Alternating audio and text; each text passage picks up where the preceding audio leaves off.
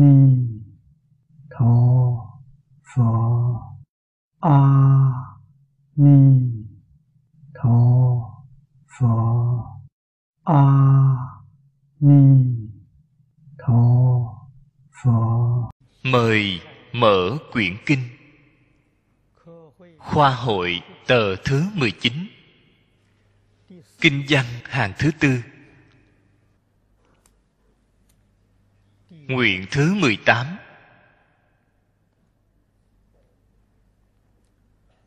ngã tác phật thời, thập phương chúng sanh, văn ngã danh hiệu, chí tâm tính nhạo sở hữu thiện căn, tâm tâm hồi hướng, nguyện sanh ngã quốc.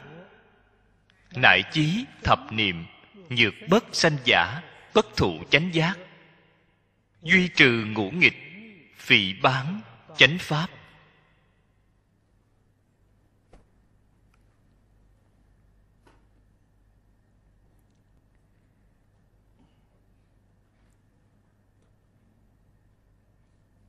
Phía trước,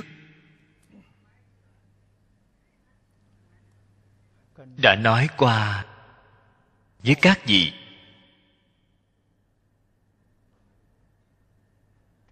Chư phật.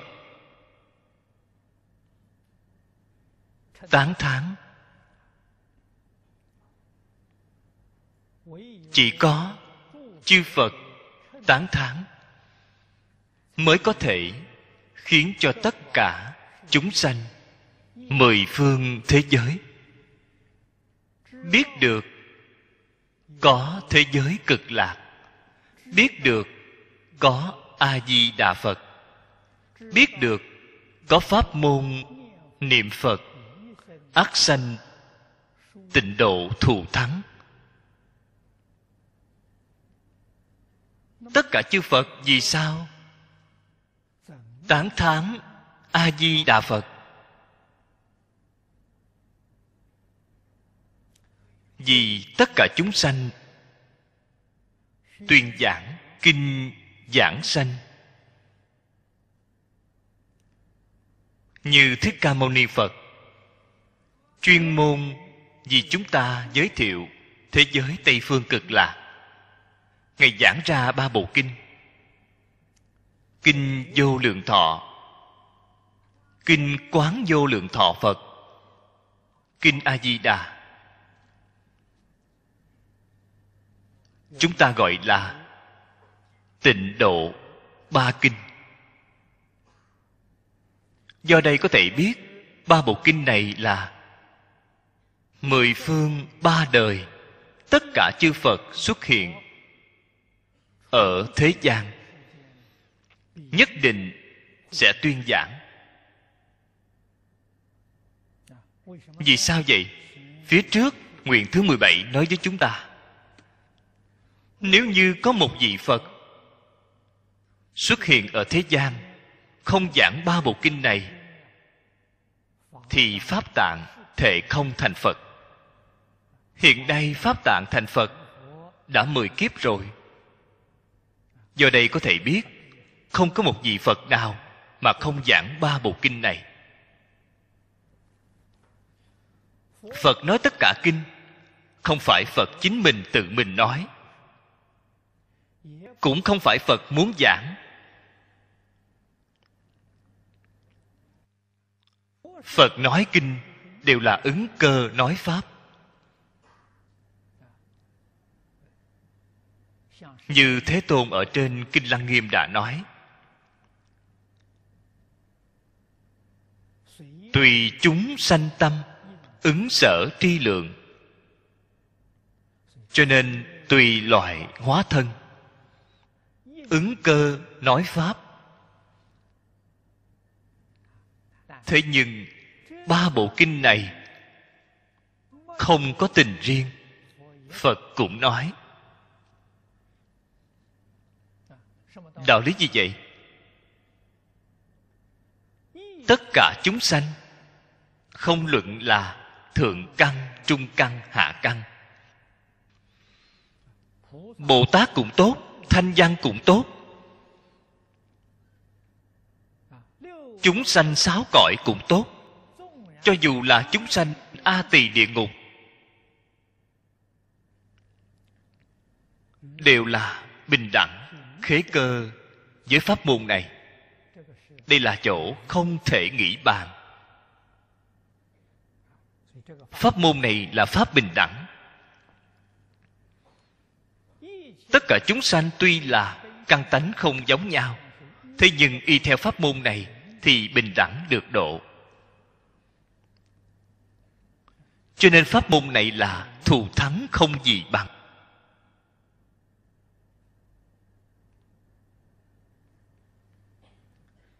Người xưa đã từng nói với chúng ta, trong mấy câu này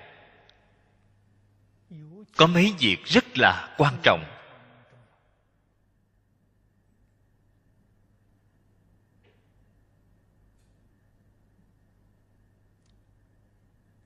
Tất cả chư phật. Không có vị phật nào mà không niệm a di đà phật. Thích ca mâu ni phật ở trong bổn kinh nhỏ nói với chúng ta ngày là niệm phật thành phật. Chúng ta đọc kinh di đà. Đều là lơ là đi sự việc này. Nếu không, có đại sư ngẫu ích ở trong yếu giải, vì chúng ta chỉ ra. Chúng ta đọc kinh di đà có đọc cả đời, cũng không thể phát hiện ra được. Thích ca mâu ni phật là niệm a di đà phật thành phật.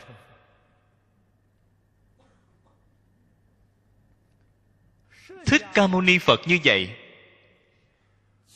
tất cả chư phật nghĩ ra cũng là như vậy. Cái nghĩ ra này không sai, quả nhiên như vậy. Chính là chư phật đều niệm a di đà phật. Chúng ta rất khó tin tưởng. Nếu như từ trên lý mà nói, còn có thể nói được thông a di đà phật là ý nghĩa gì? Bốn chữ này hoàn toàn là tiếng phạn. Dịch thành ý trung văn là vô lượng giác. Cho nên từ nơi ý này mà nói vậy thì quyết định không có vấn đề. Các vị nghĩ xem, có vị phật nào không phải là vô lượng giác? Do đây có thể biết, vô lượng giác là tên chung của tất cả chư phật như lai.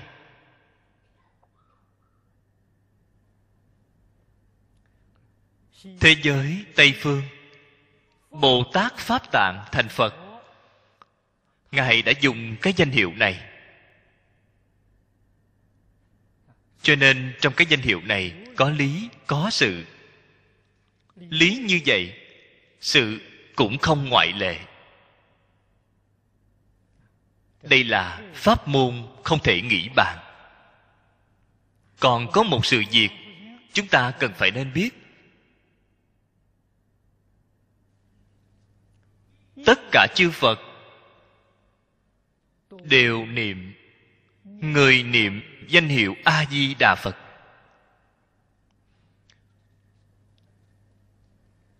Sự việc này chúng ta làm sao có thể biết được? Trong tiểu bổn kinh di đà, ngay trong sáu phương phật tán thán, chúng ta thấy được không luận ở một thế giới nào, một loại chúng sanh nào, chỉ cần niệm a di đà phật, liền được tất cả chư phật hộ niệm.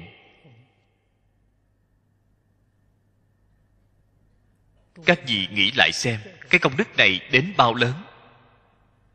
Bạn niệm các danh hiệu phật bồ tát khác. Hoặc giả bạn niệm tất cả thần chú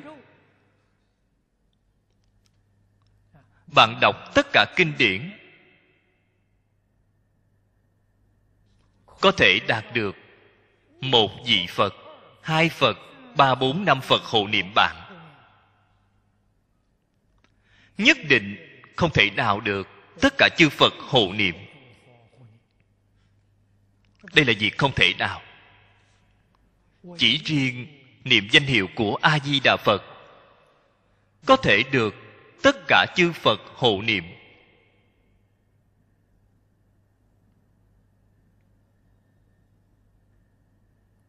Những lý cùng sự này, chúng ta đều phải biết. Sau khi biết rồi, bạn thọ trì bộ kinh này, tu học pháp môn này, tính tâm mới chân thật kiên định. Không luận sức mạnh nào mê hoặc bạn, uy hiếp bạn bạn đều sẽ không dao động. Bạn cũng sẽ không khiếp sợ. Vì sao vậy? Có chư phật hộ niệm. Cho dù có chư phật hộ niệm, bạn liền sẽ liên tưởng đến vô lượng bồ tát, vô lượng thiên thần, chắc chắn hộ trì bạn.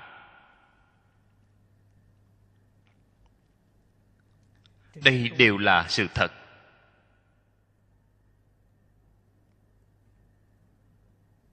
Tiếp theo hôm nay, nói nguyện thứ 18 Mười niệm ắt sanh.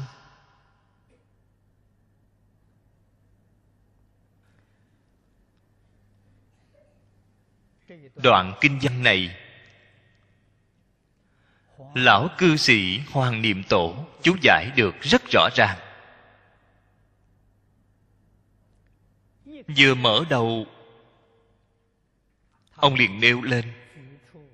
Vào thời xưa, các đại đức đối với tất cả kinh giáo tương đối thù thắng. Sự việc này là ở vào thời đại tùy đường. Vào lúc đó là thời đại hoàng kim của phật giáo chúng ta. Từ nhật bản. Hàn quốc. Nam phương. Hiện tại là việt nam. Đến nơi đó để du học. Những người xuất gia đó. Rất nhiều.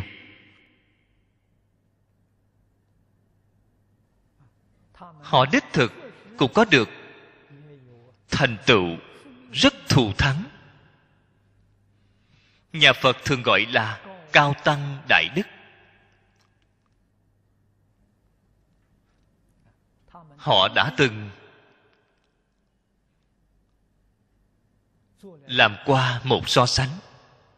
Thích ca mâu ni phật ngay trong một đời nói ra tất cả kinh. Hiện tại chúng ta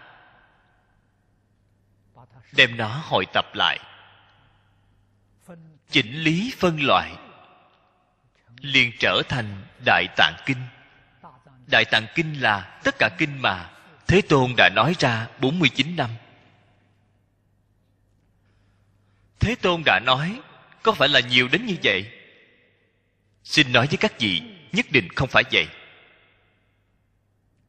Ngày nay chúng ta bảo tồn lại một bộ đại tạng kinh. Có thể chỉ là mấy phần mà năm xưa thế tôn đã nói mà thôi. Bởi vì thời xưa, giao thông rất không thuận tiện.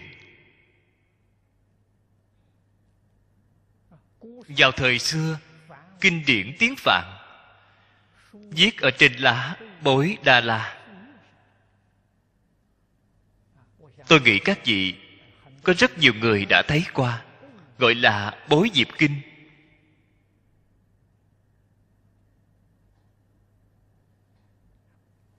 Họ đem lá của cây bối đa la, cắt thành từng miếng dài.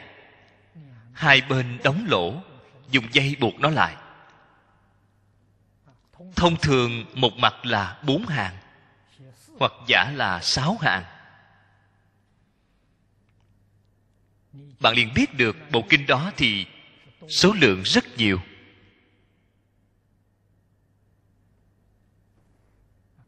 Từ ấn độ dẫn chuyển đến trung quốc. Độ khó này, các vị có thể nghĩ mà biết. Dùng sức ngựa, dùng sức người để kéo. Cho nên cao tăng ấn độ đến trung quốc. Người xuất gia chúng ta đến ấn độ du học đều ở nơi đó rất thận trọng, rất tỉ mỉ mà chọn lựa.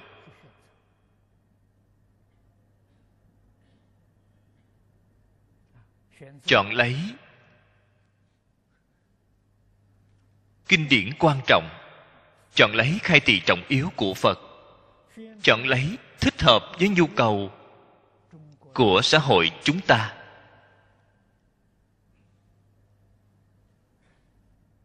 Không phải rất quan trọng thứ yếu.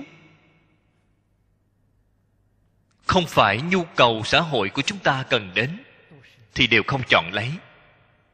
Không thể mang nổi.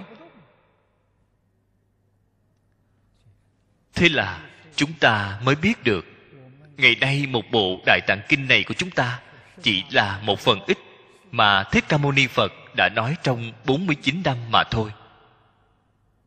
Ở ngay trong tưởng tượng của chúng ta, nhất định không đến phân nửa. Thế nhưng, rất nhiều đợt mang đến Trung Quốc, số lượng tương đối khả quan. Sau khi mang đến, còn phải đem nó dịch thành hoa văn khi phiên dịch từ những kinh điển mang đến, lại thêm một lần chọn lựa nữa.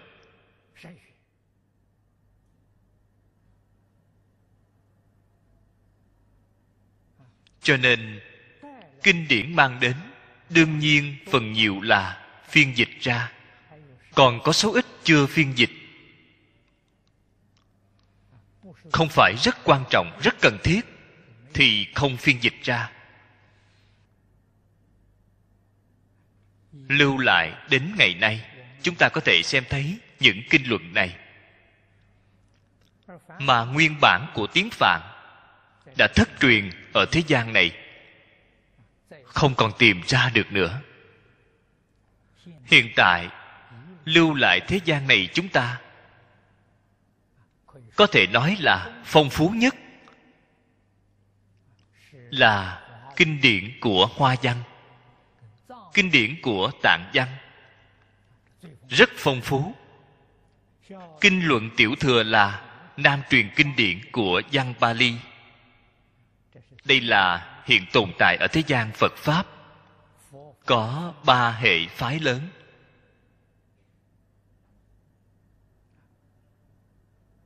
Đại Đức Cổ Đại đem những kinh luận này làm một cuộc so sánh bộ kinh luận nào là quan trọng nhất? Thế là những đại đức này gần như đều công nhận hoa nghiêm. Cho nên mọi người gọi hoa nghiêm, gọi là pháp luân căn bản. Ngày nay chúng ta dùng danh từ hiện đại để nói hoa nghiêm chính là phật pháp khái luận. Chân thật là phật pháp khái luận. Đối với cả thầy phật pháp, nói được rất viên mãn, không luận là ở nơi lý luận, phương pháp học tập. Đều là tối thượng thừa, có thể nói là tối viên mãn, không có kém khuyết. Các kinh luận khác cổ đức nói được rất hay. Đều là một bộ phận nào đó của hoa nghiêm. Nói được đặc biệt tường tận. Mà không phải chính xác. Chính xác đích thực là kinh hoa nghiêm.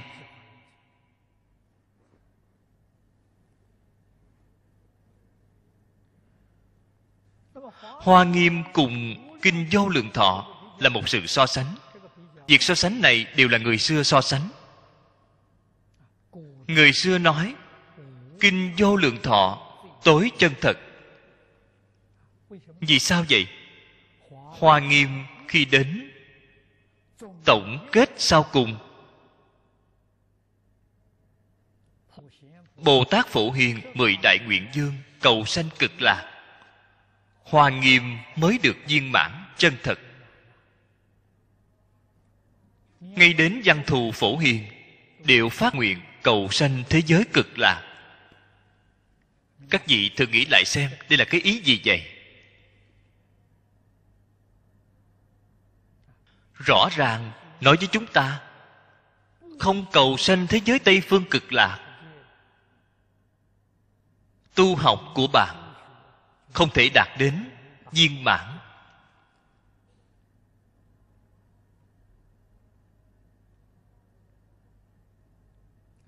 Đạo lý trong đây rõ ràng. Tường tận. Chúng ta phía trước trong lúc giảng giải đều đã từng giảng giải qua với các vị.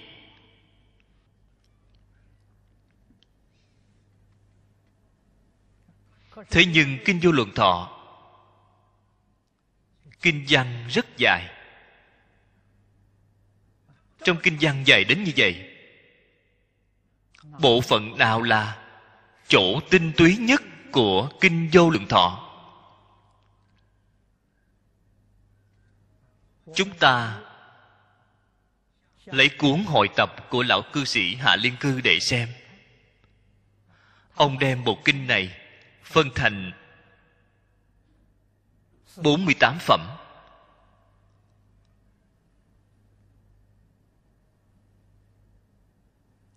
Phẩm nào là quan trọng nhất? Đây cũng là người xưa đã nói, quan trọng nhất là phẩm thứ sáu. Phẩm thứ sáu chính là 48 nguyện.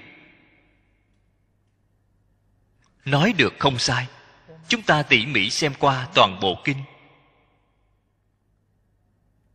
Toàn kinh, mỗi câu, mỗi chữ đều là xiển dương 48 nguyện giải thích 48 nguyện. 48 nói rõ tường tận mà thôi.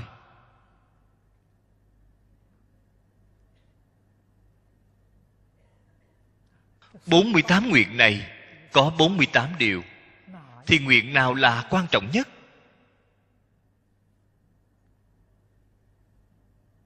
Chỗ này đại đức xưa nói nguyện thứ 18 là quan trọng nhất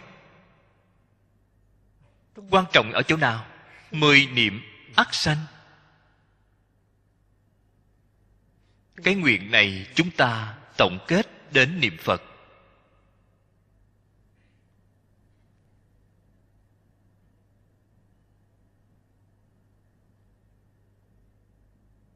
Chính là trong nguyện văn nói, nải chí thập niệm, nhược bất sanh giả, bất thụ chánh giác người xưa ở trong cái nguyện này, xem thấy được 12 chữ này.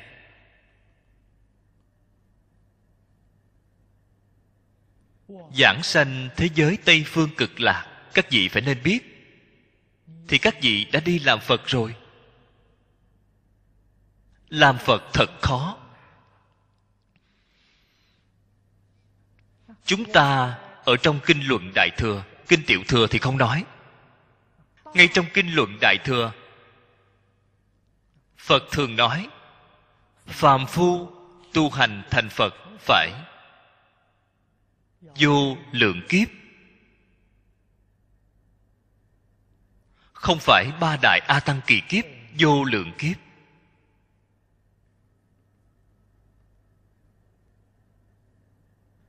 Ba đại a tăng kỳ kiếp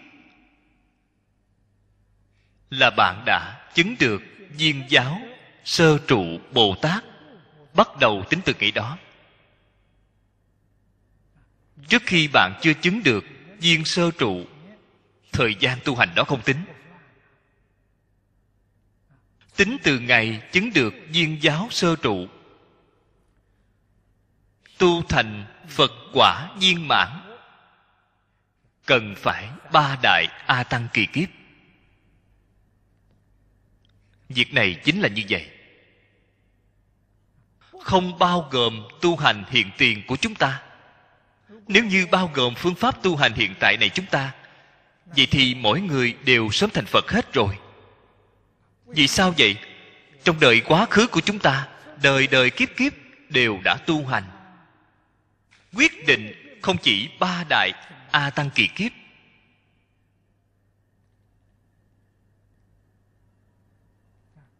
phía sau kinh vô lượng thọ nói, dương tử a xà cùng 500 trưởng giả tử, các vị xem qua cái đoạn đó. Phật nói, những người đó họ đã từng cúng dường qua 400 ức Phật. 400 ức Phật cần phải trải qua bao nhiêu thời gian?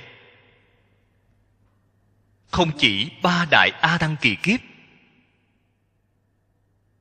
ngay trong ba đại a tăng kỳ kiếp làm gì có nhiều phật đến như vậy? Sớm đã vượt qua rồi.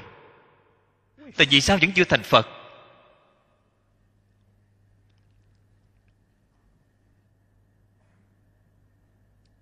Nói một lời thành thật ngay đến quả vị của tu đà hoàng cũng chưa thể chứng được. Cũng giống như hiện tại chúng ta đi học trong trường vậy, mỗi năm đi học, thi cử đều không đủ điểm. Mỗi năm đều ở lại lớp, chúng ta chính là loại học sinh này. Vô lượng kiếp đến nay, đời đời kiếp kiếp tu hành đều không đạt chuẩn.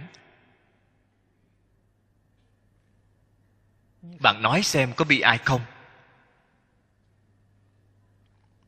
Nếu như có một lần đạt chuẩn, thì chúng ta không đến nội thành ra như thế này. Duyên ngay đời này của chúng ta không đến nỗi tệ, rất thù thắng. Gặp được pháp môn thù thắng như thế này, công phu tu hành của chúng ta ngay trong đời này có đạt chuẩn được hay không? Vẫn là không đáng tin tại vì sao không đáng tin? Hưởng thụ danh vọng lợi dưỡng năm dục sáu trần không chịu buông xả. Tình chấp phải quấy, nhân ngã quan quan tương báo không chịu buông xả. Chỉ cần có một việc không buông xả, thì có phiền phức. Huống hồ việc không thể buông xả thì quá nhiều. Vậy ngay đời này còn có thể hy vọng hay không? Nghĩ lại cũng không khác gì với đời quá khứ. Ngay đời này lại luống qua.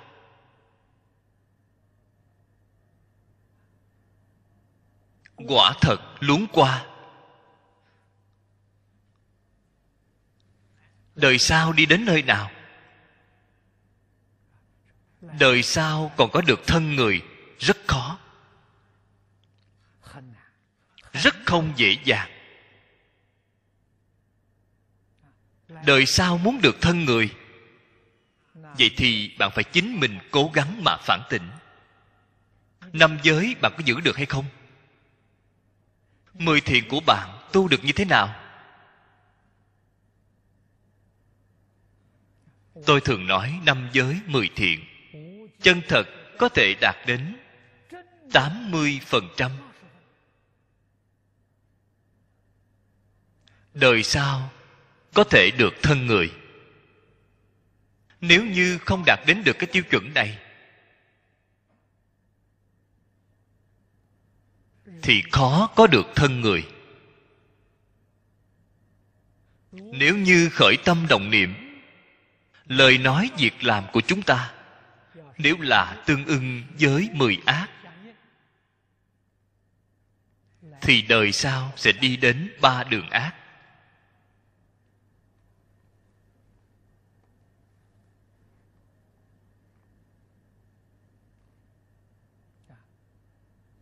Gần đây, tôi để đồng tu chúng ta. Ở nơi đây học tập giảng kinh, đem phát khởi bồ tát thù thắng chí nhạo kinh. Giảng lại một lần nữa. Mục đích này do đâu? Các vị tỉ mỉ mà đọc qua, tỉ mỉ mà lắng nghe. Nếu như tâm hành của chúng ta phạm phải lỗi lầm, nếu giống như trong kinh đã nói, ác đọa địa ngục đây là thật, không phải là giả. Hay nói cách khác, hiện tại bày ra trước mắt chúng ta hai con đường. Nếu như không giảng sanh đến thế giới tây phương cực lạc, thì bạn phải biết ắt đọa địa ngục.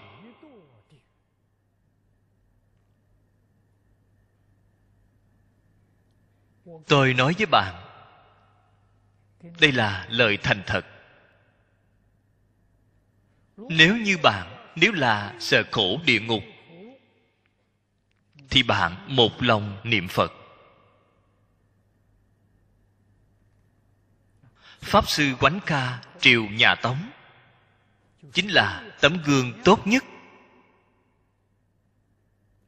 Ông xuất gia phá giới. Phiền não tập khí rất nặng.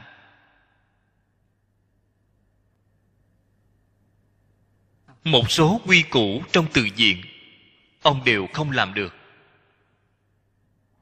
Quy củ lúc trước, nghiêm khắc. Hiện tại chúng ta cùng ở chung với nhau. Quy củ đã nới rộng rất nhiều rồi. Không cần nói bạn phạm lỗi lầm, giữ quy củ cũng chưa chắc có thể được. Quả báo trời người.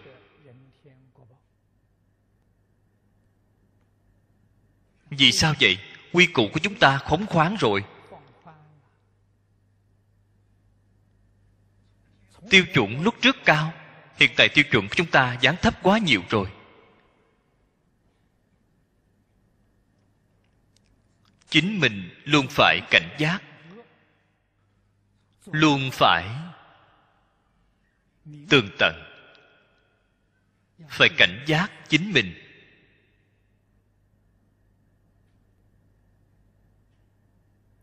Nhất là đối với phật pháp.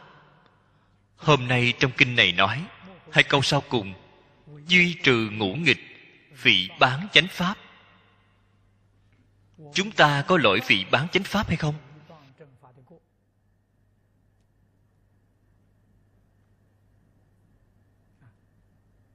Tỉ mỉ tư duy.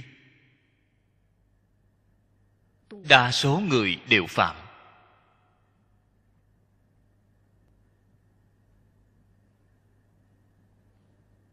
một người tu trì rất tốt.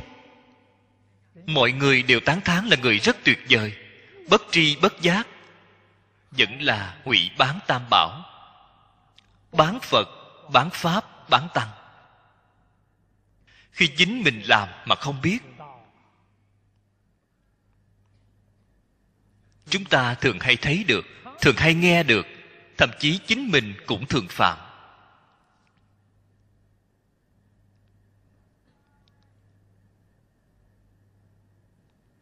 Trong bồ tát giới kinh có một điều, tự tán hủy tha.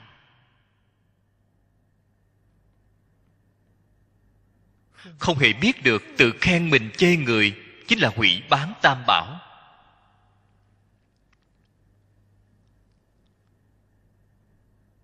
Chúng ta học tịnh độ. Hủy bán người tham thiền. Hủy bán người ta học giáo. Hủy bán người ta học mật bạn có nghĩ đến hay không? Những kinh luận này, pháp môn đó có phải phật nói hay không? Nếu như là phật nói, chẳng phải bạn đang hủy bán phật hay sao?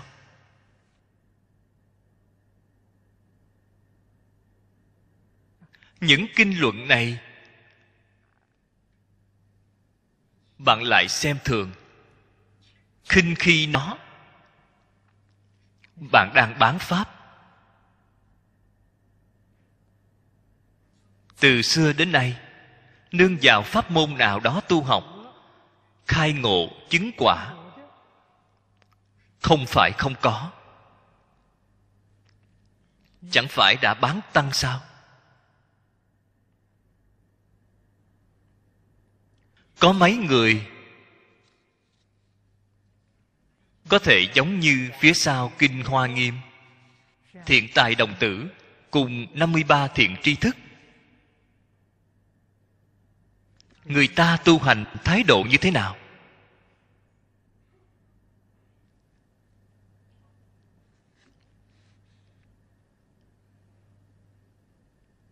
Chúng ta tỉ mỉ mà quan sát, không có người nào là không? Tự khiêm mà tôn người. Chính mình khiêm tốn.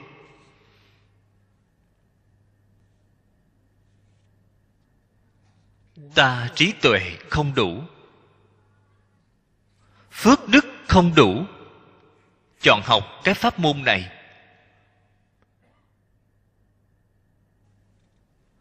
Phước huệ của người khác đều cao hơn ta. Họ tu học các pháp môn khác tất cả đều là tán thán đối với người khác. Khiêm tốn đối với sự tu, sự học của chính mình. Không luận họ tu học pháp môn nào.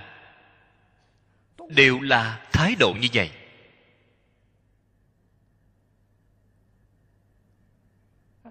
Biểu thị một lần, hai lần. Sợ chúng ta không có ấn tượng. 53 vị thiện tri thức đã biểu thị cho chúng ta 53 lần. Tăng thêm ấn tượng của chúng ta. Chỉ cần là kinh pháp của phật nói, không luận pháp môn nào, chúng ta xem thấy cung kính tán thán. Quyết không dám xem thường. Họ học pháp môn đó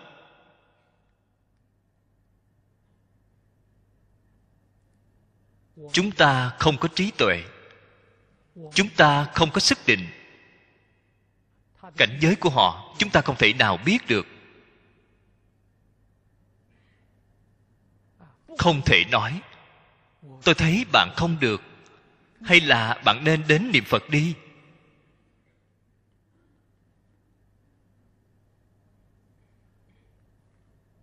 Loại lời nói này, chỉ có phật bồ tát người tái sanh họ quán cơ, họ dám nói. Phàm phu chúng ta làm sao dám nói? Nói không chừng người đó là phật bồ tát tái sanh. Nói không chừng họ vô lượng kiếp thì căn phước đức nhân duyên chính mùi.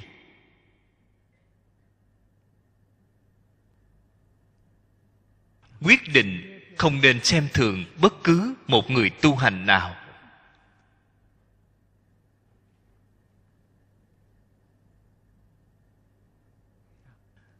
53 vị đã cho chúng ta một khải thị rất lớn.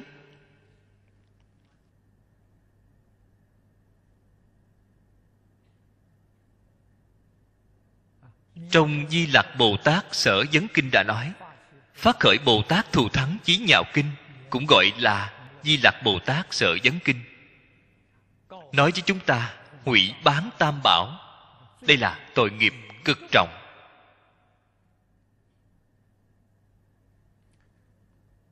Trong nguyện văn này nói, không thể giảng sanh. Niệm phật cũng không thể giảng sanh.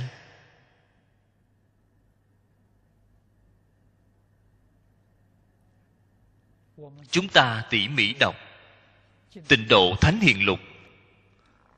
Tỉ mỉ đọc giảng sanh truyện. Xem thấy những người giảng sanh đó, có người giảng sanh nào đã từng hủy bán tam bảo hay không?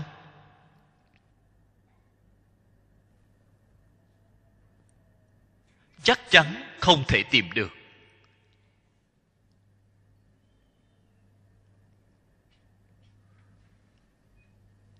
Chúng ta phải ghi nhớ, không nên phạm cái lỗi lầm này.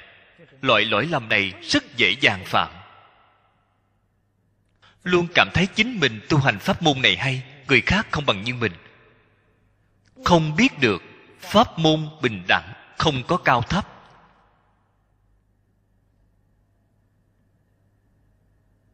Kinh đại thừa, chúng ta cũng đã từng đọc qua mấy bộ. Ngay trong phật pháp, mỗi môn đều là đệ nhất, không có đệ nhị. Đại đức xưa chọn cho chúng ta đệ nhất, chọn đến chọn lui từ nơi căn tánh của chúng ta mà nói không phải pháp môn. Pháp môn làm gì có chọn lựa? Căn tánh của chúng ta thích hợp với pháp môn nào? Mỗi môn đều chứng vô thượng đạo.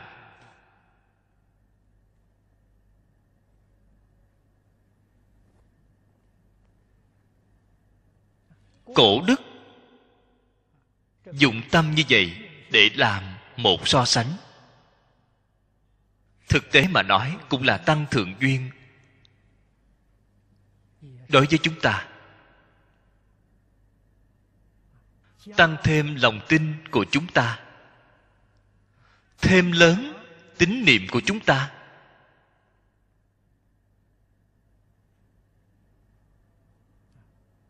nói được không phải không có đạo lý.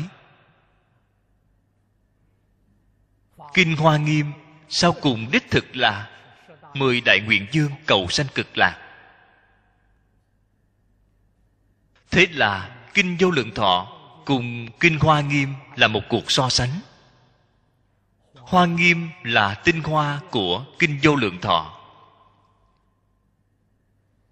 Người xưa nói, kinh vô lượng thọ chính là trung bổn của hoa nghiêm. Cách nói này có đạo lý.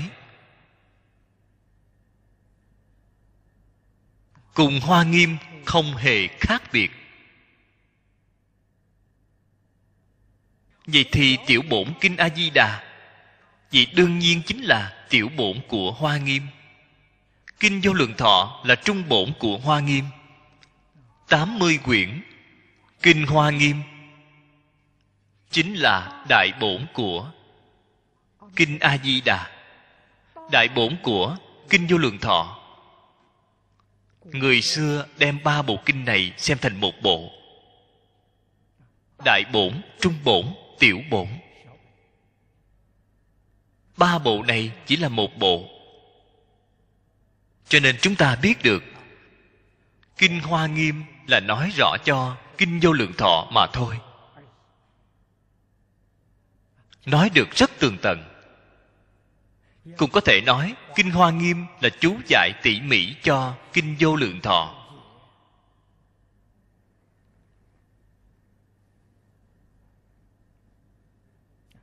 Cái quan hệ này chúng ta phải hiểu cho thấu đáo. Trong 48 nguyện, cái nguyện này là rất chân thật.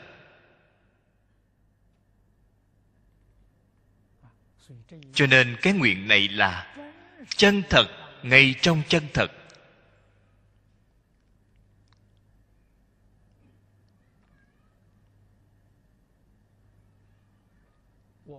Chúng ta phải ghi nhớ. Bây giờ chúng ta cùng nhau giải thích kinh văn. Ngã tác phật thời. Chữ ngã này là bồ tát pháp tạng tự xưng mười phương chúng sanh, văn ngã danh hiệu. Mười phương vô lượng vô biên thế giới. Trong thế giới này bao gồm tất cả chúng sanh. Chúng ta nói mười pháp giới.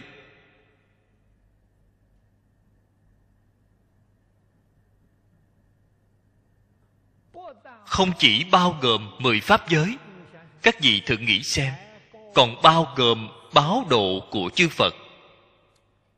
Pháp giới nhất chân. Làm sao biết được? Văn thù phổ hiền ở thế giới hoa tạng. Khuyên bảo 41 vị pháp thân đại sĩ niệm phật cầu sanh tịnh độ. Chẳng phải là đem thế giới hoa tạng xếp ở trong đó hay sao? Vậy, mười phương chúng sanh chân thật là bao gồm hết tất cả.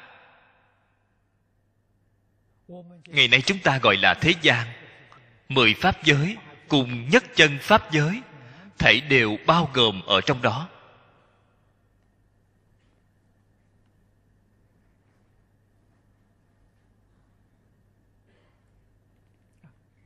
Những chúng sanh này văn ngã danh hiệu văn là một duyên phận.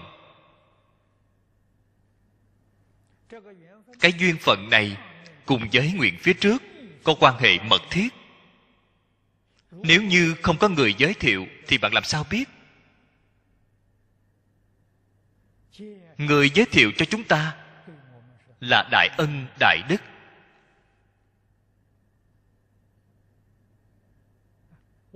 Chúng ta được lợi ích thù thắng của phật pháp.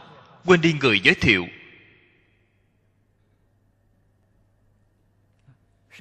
Ai là người giới thiệu đệ nhất? Mười phương tất cả chư phật như lai. Tất cả các ngài là người giới thiệu đệ nhất. Thích ca mâu ni phật ở thế gian này của chúng ta. Vì chúng ta tuyên giảng tịnh độ ba kinh.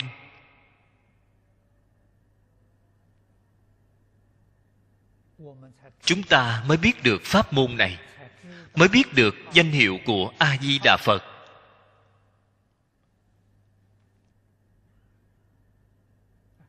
Đây là người giới thiệu đệ nhất.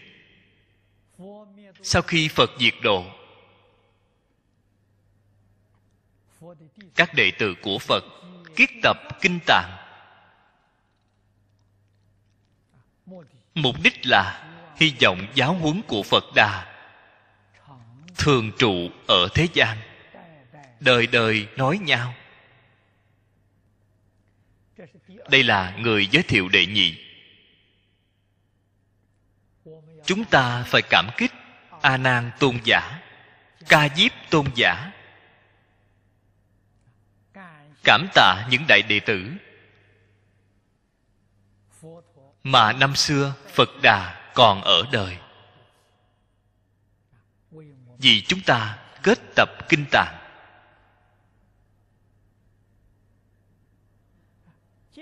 Kinh điển, đời đời truyền nhau các tổ sư đại đức, đời đời truyền giáo. Đều có ân đức đối với chúng ta. Khi phật pháp truyền đến trung quốc, những đại đức dịch kinh, sau khi dịch thành hoa văn,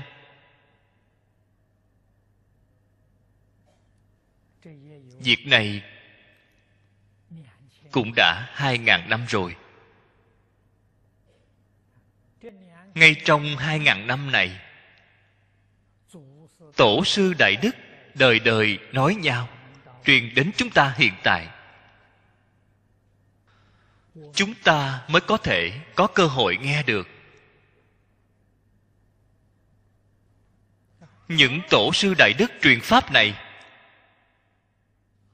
chúng ta làm sao có thể dông ân phụ nghĩa chứ?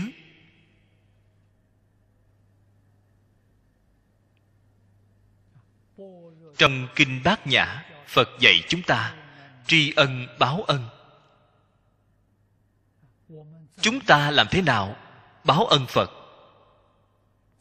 Làm thế nào báo ân những tổ sư đại đức này? Chỉ có một phương pháp y giáo tu hành. Giảng sanh tịnh độ. Giảng sanh tịnh độ là bổn nguyện của tất cả chư phật như lai. Cũng chính là hy vọng đối với chúng ta.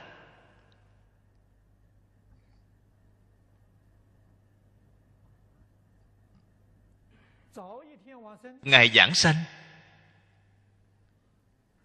Sớm một ngày làm phật. Sau khi làm phật, rộng độ chúng sanh.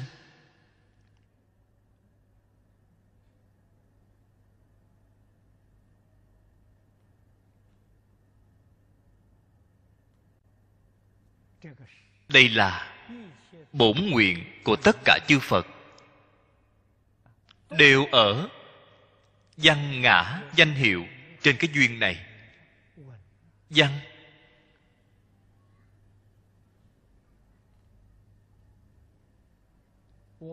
Chúng ta nếu như chân thật hiểu được cái chữ này, ngày nay chúng ta nghe được.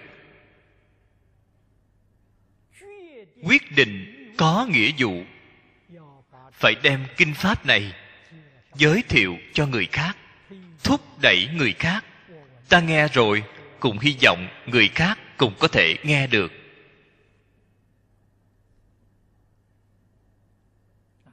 Thế nhưng, nghe danh hiệu này, chỉ có thể nói trồng được thiện căn mà thôi.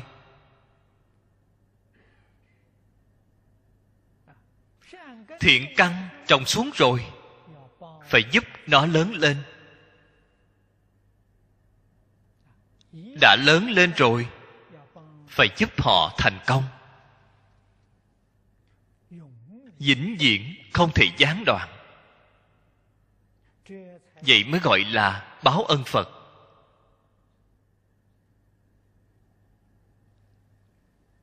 Cho nên chữ văn thì quá quan trọng, quá thiết yếu. Nhân duyên thù thắng không gì bằng.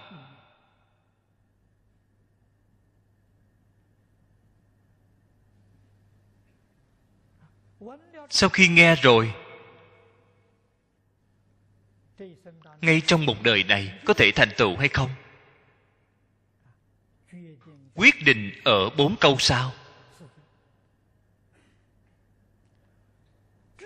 Chí tâm tính nhạo, sở hữu thiện căn, tâm tâm hồi hướng, nguyện sanh ngã quốc.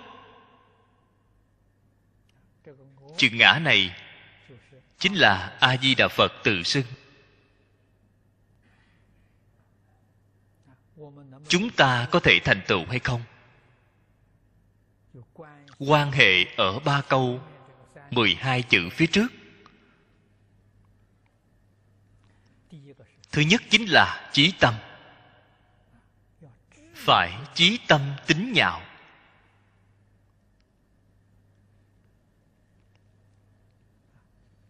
Chí tâm chính là tâm chí thành. Chân thành đến tột điểm.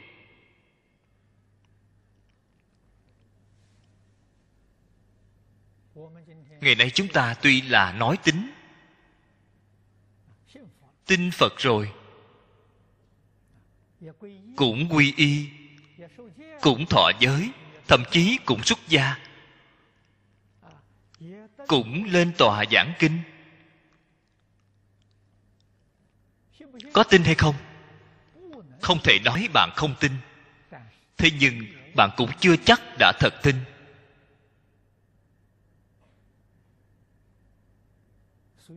Cho nên tính cũng phân ra rất nhiều đẳng cấp.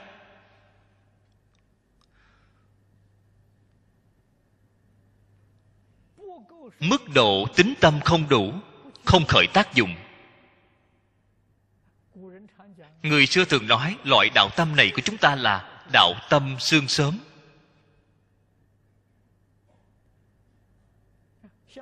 Giống như lục bình trên sông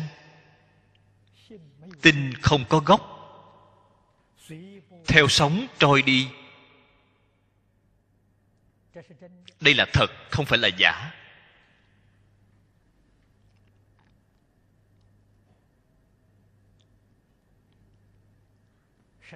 Thậm chí đến tu hành, cả đời tu hành, đến già bảy, tám mươi rồi.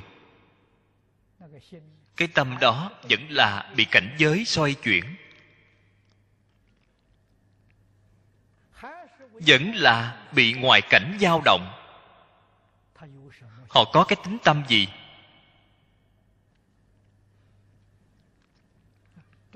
Tính tâm như vậy, không hữu dụng tính tâm như vậy, niệm phật không thể giảng sanh. Việc này trước đây, lý lão sư thường hay nói, niệm phật đường, niệm phật của chúng ta, ngay trong một dạng người, chân thật giảng sanh chỉ có hai ba người. Không thể so sánh.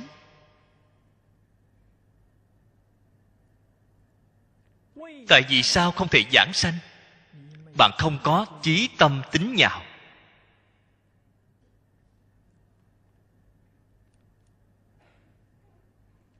Do đây có thể biết, chí tâm trong tâm ngoài a di đà phật ra, nhất định không có tạp niệm. Ngoài việc cầu sanh thế giới tây phương cực lạc, quyết định không có cách nghĩ thứ hai.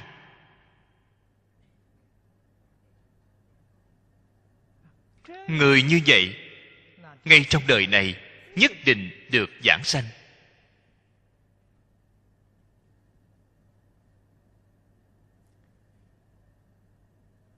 Trên kinh văn nói, chí tâm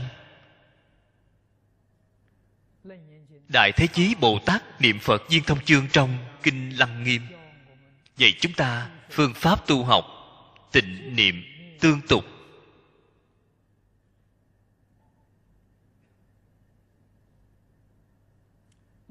Chữ tịnh đó chính là chí tâm.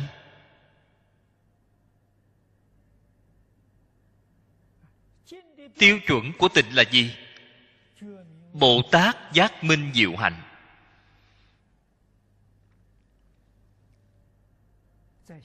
nói rất hay trong tây phương sát chỉ. Không hoài nghi, không xen tạp. Đây mới gọi là tịnh niệm. Trong tâm chúng ta còn có một số vướng bận lo lắng, không chịu buông bỏ. Thường hay nghĩ đến nhớ đến. Thì tâm của bạn không thanh tịnh. Không thanh tịnh thì không phải chí tâm. Cho nên chúng ta xem thấy trong những kinh luận đại thừa đã nói, liền biết được mức độ tiêu chuẩn của người ta ở chỗ nào.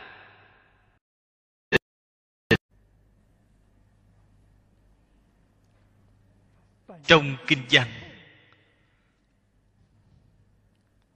Ba bậc giảng sanh ở phía sau của bụng kinh.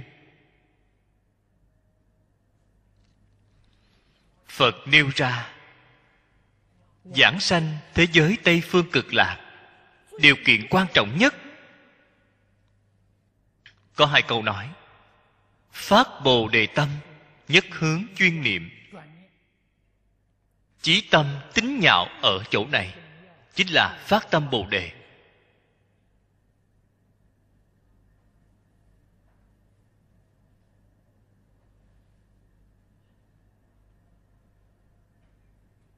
Bạn xem thấy, thượng phẩm giảng sanh là điều kiện này. Trung phẩm cũng là như vậy, hạ phẩm vẫn là như vậy.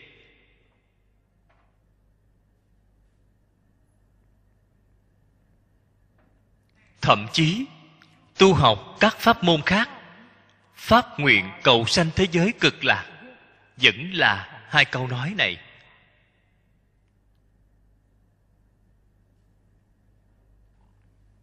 Chúng ta dạng nhất, không nên xem thường lướt qua. Tâm bồ đề là chân tâm. Trên kinh quán vô lượng thọ phật, nói với chúng ta, thể của tâm bồ đề là tâm chí thành. Chính là chí tâm mà chỗ này nói.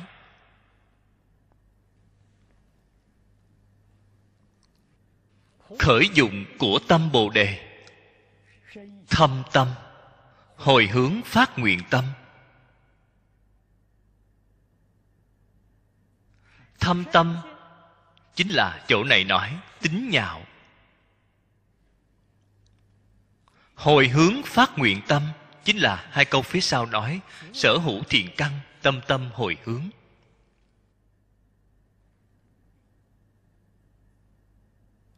Chúng ta đem kinh văn trước sau đối chiếu lại xem. Chẳng phải rất rõ ràng, rất tường tận rồi hay sao? Các vị vẫn phải nên biết. Phát tâm bồ đề, ta ở niệm phật đường niệm phật là phát tâm bồ đề. Ta không niệm phật, thì tâm bồ đề của ta không còn.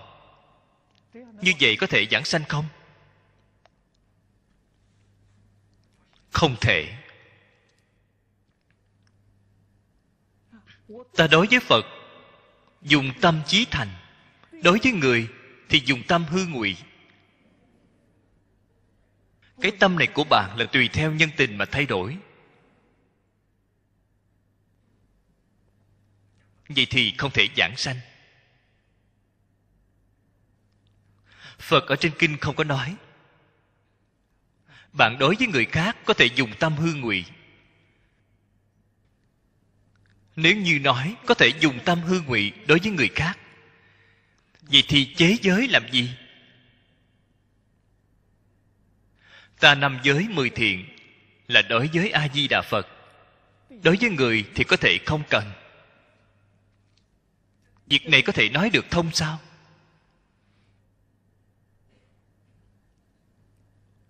Trên kinh rõ ràng nói, thế giới tây phương cực lạc là hoàn cảnh thế nào? Chư thượng thiện nhân, câu hội nhất xứ, bằng không tệ rất có bản lãnh. Đối với người thiện, bạn dùng tâm thiện. Đối với người bất thiện, bạn liền dùng tâm ác. Xin nói với các vị, vậy thì bạn hiểu sai đi ý nghĩa của như lai rồi. Đến sau cùng, không thể giảng sanh, không thể trách kinh, không thể trách phật. Trách bạn chính mình hiểu sai chân thật nghĩa của như lai.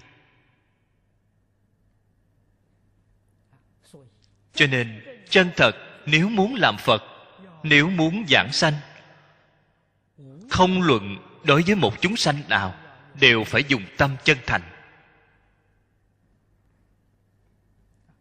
Tâm chân thành là tâm phật. Tâm thanh tịnh là tâm phật. Tâm bình đẳng là tâm phật. Tâm giác ngộ, tâm đại từ bi.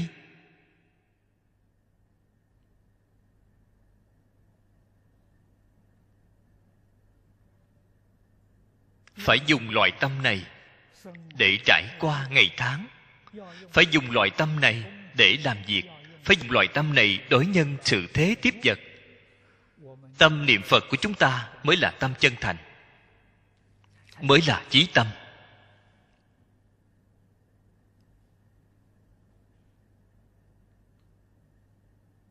Không chỉ bạn có thể giảng sanh, phẩm vị của bạn giảng sanh nhất định cao.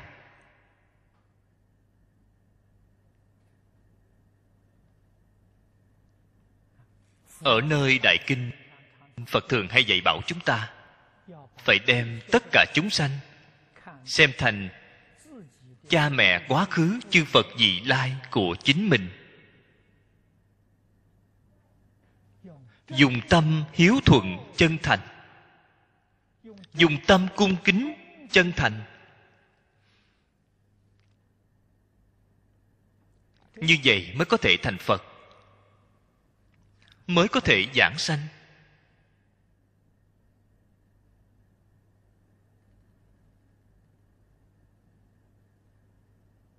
Hiện tiền có một số chúng sanh khổ nạn tìm đến bạn. Trên đời sống của họ có khó khăn. Cầu xin bạn giúp đỡ, bạn có nên giúp họ hay không?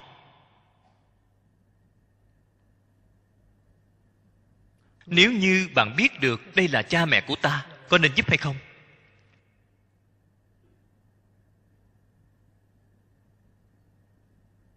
Đây là chư phật vị lai. Có nên cúng dường hay không?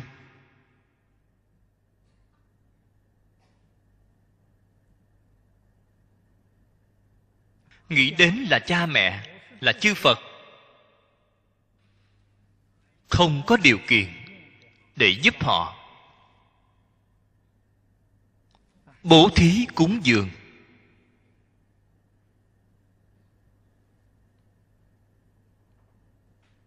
Rất nhiều người đều đến tìm bạn. Bạn cảm thấy rất khó khăn. Ta đem hết cả nhà ra, thầy đều bố thí vẫn không đủ vậy thì phải làm sao?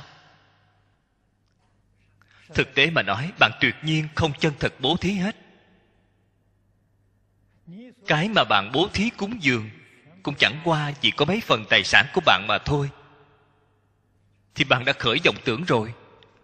Bạn đã hoài nghi đối với phật pháp, không tin tưởng rồi.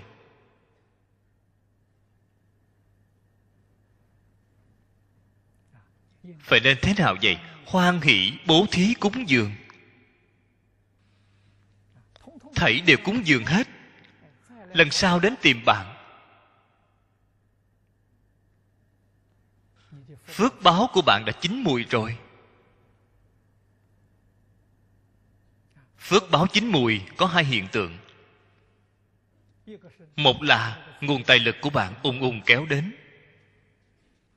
Bạn bố thí được nhiều mà thì tài lực đến cũng nhiều, đây là đạo lý nhất định. Ngoài ra, một loại hiện tượng nữa, cơ hội thành phật của bạn đến rồi. Chư phật như lai tiếp dẫn bạn giảng sanh.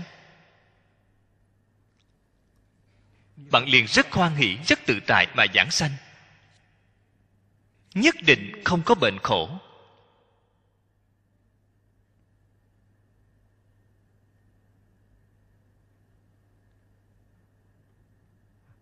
Rất hoan hỷ, rất vui lòng mà làm. Y giáo phụng hành. Trong tính có nhạo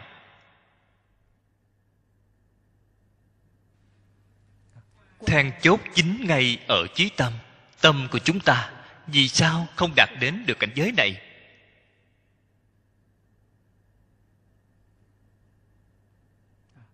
Là vọng tưởng tạp niệm của chúng ta, chính là không chịu buông xả.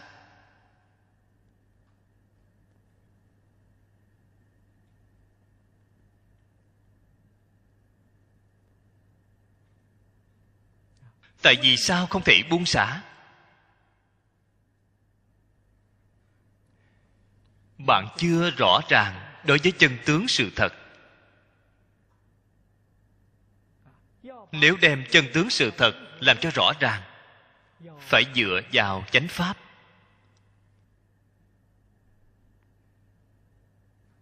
Cần phải tiếp nhận giáo dục của phật đà.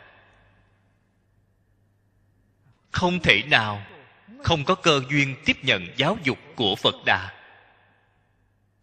Chân thật là rất bất hạnh. Giáo học của phật đà có thể giúp chúng ta đoạn phiền não, khai trí tuệ, có thể giúp chúng ta buông xả.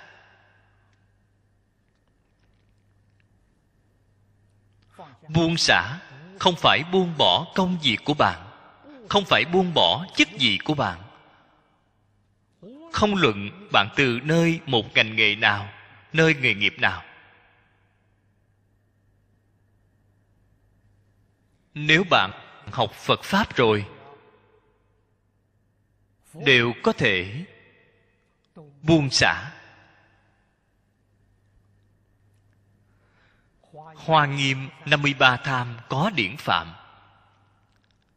Trong 53 vị thiện tri thức Các ngành các nghề đều có. Đều là Phật, đều là Bồ Tát.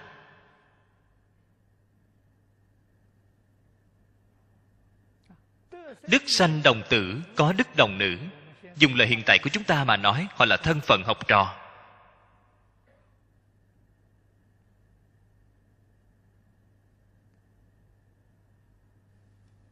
Tuyệt nhiên, không thể nói đem bài khóa của trường học buông bỏ hết. Bài khóa của trường học vẫn là rất nỗ lực mà học tập. Ở trường học là học trò mô phạm, học trò tốt tấm gương tốt của học trò, bồ tát trong học trò. Đại quang dương là bồ tát, người lãnh đạo quốc gia. Ông tuyệt nhiên không hề từ bỏ đi chức vụ của ông.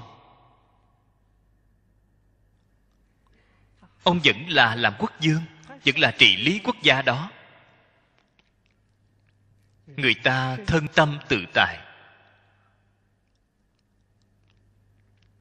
Vô phiền, vô não.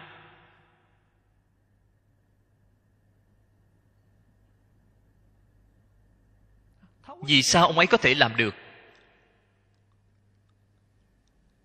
Ông học được phật pháp. Cho nên phật pháp dạy chúng ta buông xả. Dạy chúng ta buông xả đi tạp niệm trong tâm. Buông xả nghĩ tưởng sằng bậy. Là buông xả đi những tà niệm này. Không phải nói chánh niệm không có.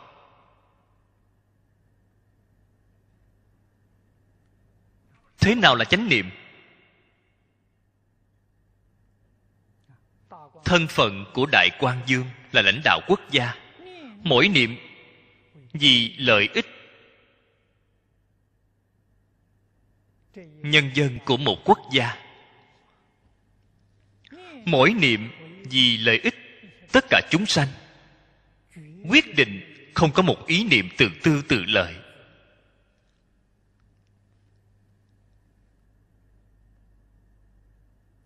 Các vị phải nên biết, nghĩ chính mình là tà niệm. Không phải chánh niệm. Nghĩ đến bổn phận công việc của chính bạn.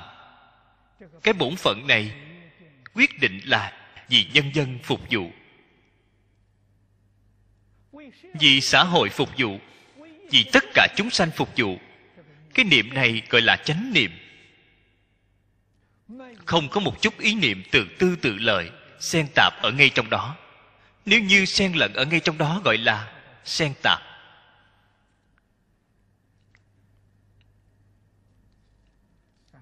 Đó gọi là ô nhiễm. Tâm không thanh tịnh.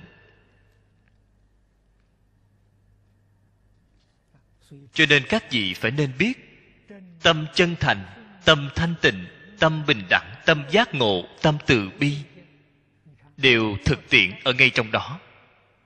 Đều thực tiễn ở ngay trong công việc. Thực tiễn ở ngay đối nhân sự thế tiếp vật.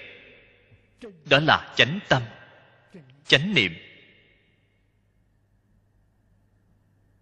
Cho nên buông xả là bạn buông xả tạp niệm.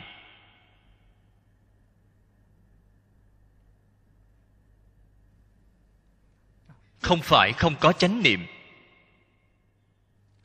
Tuyệt đối không phải bảo bạn buông bỏ công tác. Được rồi, công việc thế gian này ta buông bỏ hết. Buông xả thì xuất gia rồi xuất gia cũng là một nghề nghiệp. Xuất gia vẫn là phải làm việc.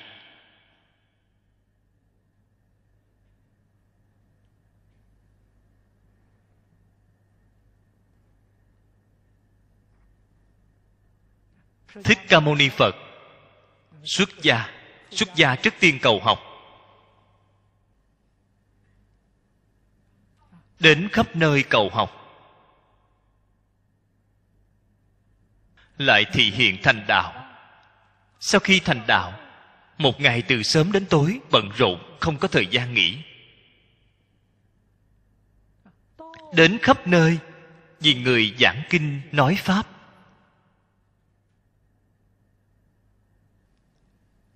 Công việc của ngài.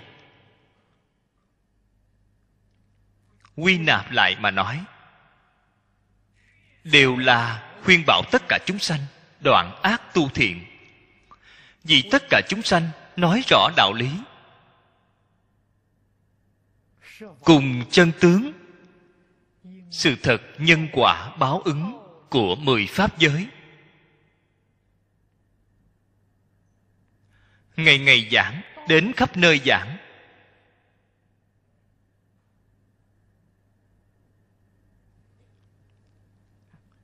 Đã thấu suốt rồi đã hiểu được rồi, lại đưa họ nâng lên trên cao, giúp cho họ phá mê khai ngộ, hiểu rõ chân tướng của vũ trụ nhân sanh, giúp cho tất cả chúng sanh siêu phàm nhập thánh. Ngài làm công việc này.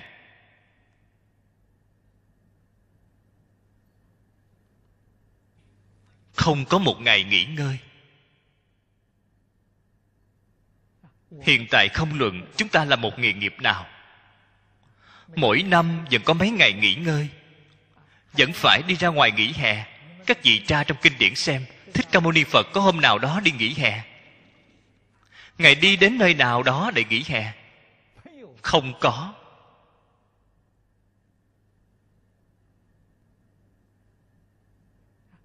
Cả đời không phải cầu học, chính là dạy học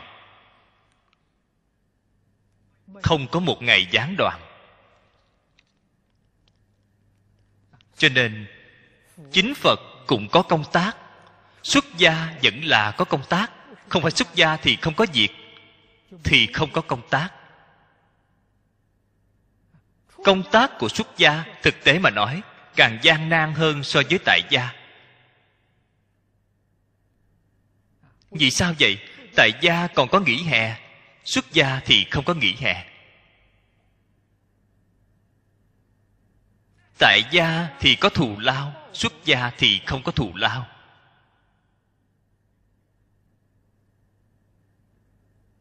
Dạng nhất không nên hiểu lầm cái ý này. Hiện tại người xuất gia cúng dường rất nhiều. Cho rằng cái thứ này không nhọc mà được. Cho nên có một số người trẻ tuổi thông minh mà vô tri. Cái gì là thông minh vô tri? Thông minh là xem thấy người xuất gia thu nhập rất dễ dàng. Danh vọng lợi dưỡng rất dễ dàng có được. Vì sao nói họ ngu si? Họ đem nghề nghiệp nên làm của họ buông xả đi xuất gia rồi. Xuất gia làm cái gì? Bị danh vọng lời dưỡng. Danh vọng lời dưỡng không sai, rất dễ dàng có được. Thế nhưng bạn phải nên biết loại danh lợi này quyết định không nên tiếp nhận. Sau khi tiếp nhận rồi, nhất định đọa địa ngục. Danh vọng lợi dưỡng đều không thể tiếp nhận thích ca mâu ni phật thì hiện cho chúng ta thấy. Hơn nữa, ở trong kinh điển, nhiều lần nói với chúng ta, một hạt gạo của thí chủ nặng như núi tu di. Đời này không liễu đạo, mang lông đội sừng để trả. Bạn đi thọ dụng. Sau khi thọ dụng rồi bạn từ từ mà hoàn trả. Bạn phải nên biết về người cúng dường đều ở ngay bên cạnh bạn đưa cao lãi suất.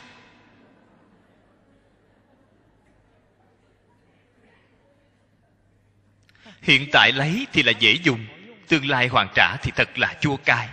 Cho nên chúng ta tiếp nhận. Người ta cúng dường phải nên dùng tâm trạng thế nào?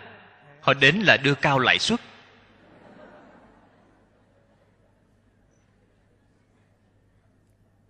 Thành thật mà nói,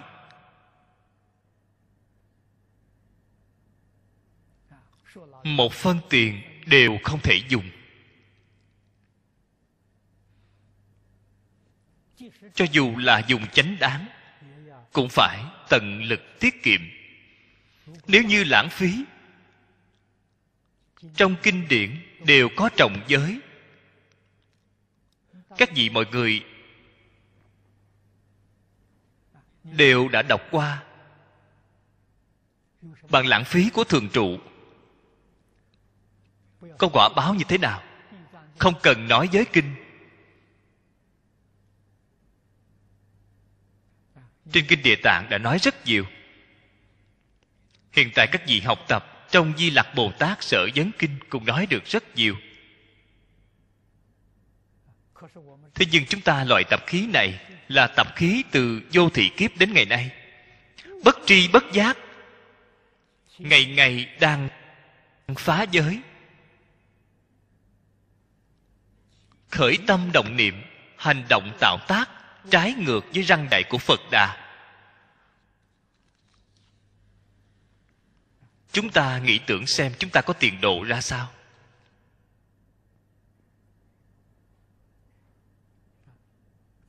Truy cứu, nhân tố, căn bản tu học, không thể thành tựu. Chính là hai chữ chí tâm, luôn là không thể làm được.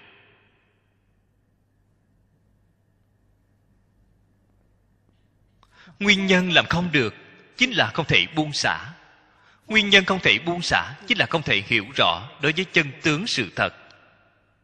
Tuy là ngày ngày đang đọc kinh, ngày ngày đang nghe kinh, thực tế mà nói, chưa chân thật hiểu rõ. Nửa biết, nửa hiểu, chưa chân thật lý giải. Chân thật lý giải thì bạn chân thật làm được. Bạn nói tôi thật hiểu được, rất lý giải, tôi vẫn không làm được là giả tuyệt đối không phải chân thật. Sự việc này khi tôi còn trẻ đã thỉnh giáo qua với đại sư chương gia.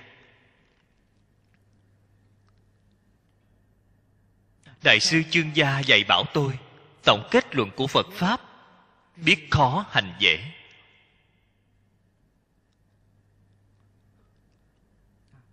Bạn rất khó biết được, quay đầu rất dễ dàng. Quay đầu chính là bạn chân thật làm được làm được không khó. Lý giải rất khó. Chân thật lý giải không thể không làm được. Phàm hệ không thể làm được bằng nhất định không hề lý giải. Lời nói này nói được rất hay. Hiện tại ta không làm được. Phải làm sao? Học. Chăm chỉ, nỗ lực mà học. Biết được ta học vẫn không đủ. Ta thấu hiểu vẫn không đủ thấu triệt. Cho nên thế tôn 49 năm giảng kinh nói Pháp,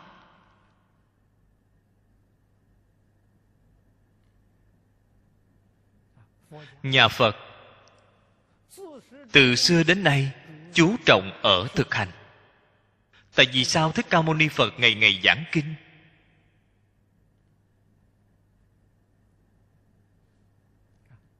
Hành là sau khi lý giải. Tính giải hành chứng. Bạn không lý giải thấu triệt, thì bạn làm sao có thể làm được? Thấu triệt lý giải, phải học giáo thời gian dài. Chân thật tường tận, chân thật hiểu được rồi.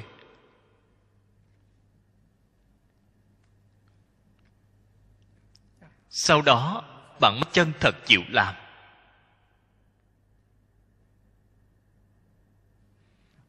Không có chút nào hoài nghi.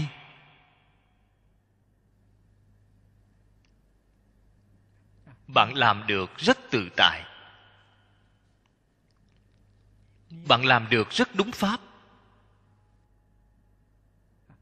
Chân thật đem cái bạn học được, cái bạn lý giải thảy đều thực tiễn.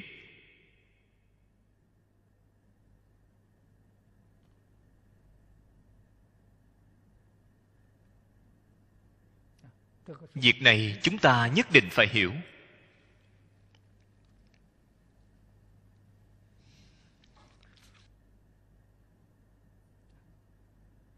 Chú giải của hoàng lão cư sĩ chú được quá sâu. Ông nói chí tâm. Chính là nói chân thật chi tế mà trong bộ kinh này đã nói bổn kinh giảng ba cái chân thật. Rất khó được. Trong kinh đại thừa thì ít. Chân thật chi tế là gì? Là chân tâm, là bổn tánh. Hay nói cách khác, chí tâm. Tâm chân thành đến tột điểm. Đích thực chân thành đến tột điểm. Tự tánh liền hiện tiền chính là minh tâm kiến tánh mà trong thiền tông đã nói.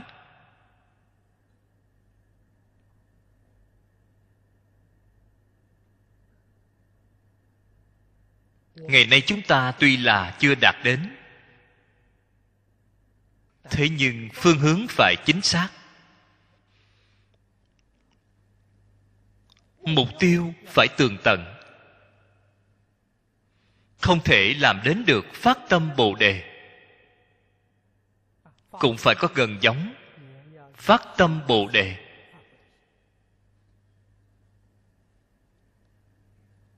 Vậy mới có thể giảng sanh. Gần giống có thể nói không phải là giả. Dùng tâm chân thành. Người ta đạt đến cùng tột, ta chưa đạt đến cùng tột tuy chưa đạt đến cùng tột, ta đích thực là tâm chân thành.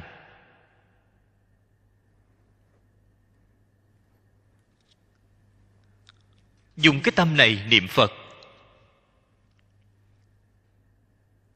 Dùng cái tâm này học phật. Học phật chính là học đời sống của phật. Chính là học xử sự của phật. Đây gọi là học phật. Phật làm thế nào trải qua ngày tháng? Phật làm thế nào đối với người? Phật làm thế nào đối với vật? Thậm chí nói, làm thế nào đối với thiên địa quỷ thần?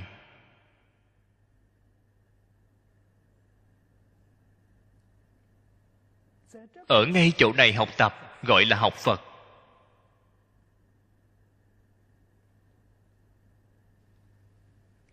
Bạn mới giống một vị phật.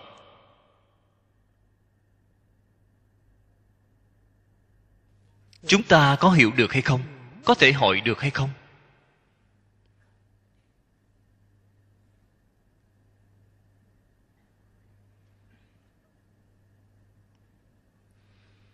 Chỗ tối sơ phương tiện, bắt tay vào.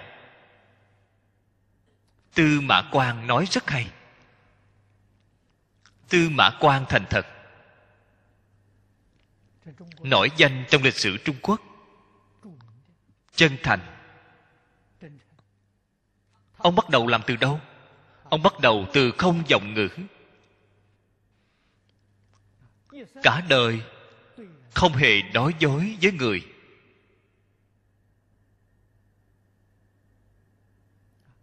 Chân thành của ông là từ ngay chỗ này mà thực tiễn ngày nay chúng ta có thể không dòng ngữ đối với người hay không?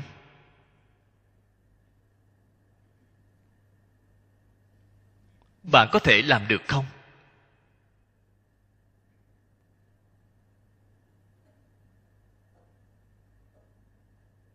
Nếu như vẫn không làm được, cho nên tôi liền nói, bạn có thể có tâm chân thành tương tự, vậy thì xem là không tệ rồi đối với người vẫn là giọng ngữ giọng ngữ không nên quá đáng, không nên quá sai sự thật.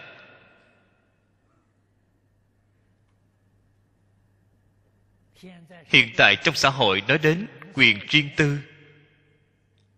Quyền riêng tư là gì vậy? Chẳng phải là giọng ngữ sao? Chẳng phải là không thể thành thật.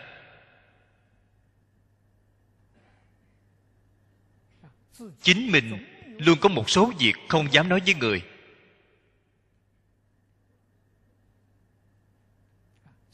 Kỳ thật, sai rồi.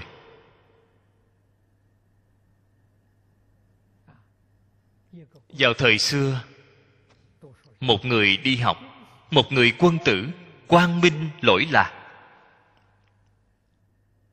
Cả đời, không có việc gì mà không thể nói được với người.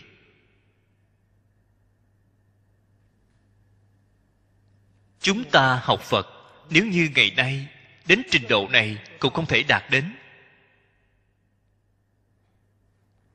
Xin nói với các vị, giảng sanh là thật khó. Thật không dễ dàng.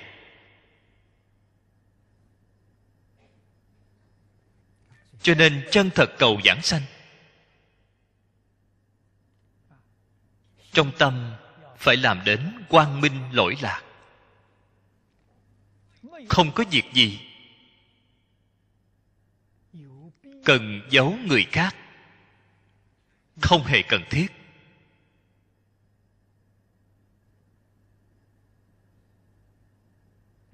Chí tâm của chúng ta mới lộ ra được một chút.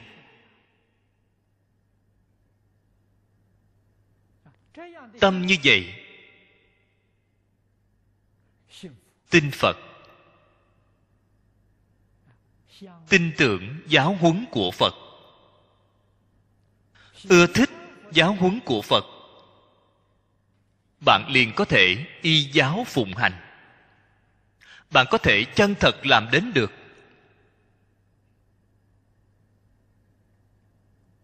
Phật dạy chúng ta phải làm. Chúng ta mọi thứ đều làm được. Làm được rất viên mãn.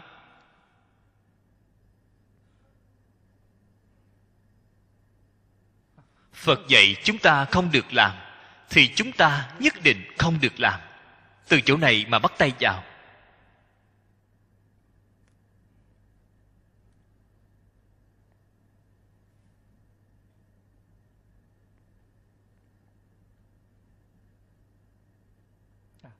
Cho nên nhất định phải đem chí thành chí tâm thực tiễn.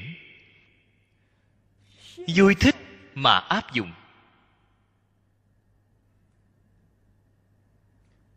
Kinh luận của phật nói quá nhiều. Chúng ta không cần thiết.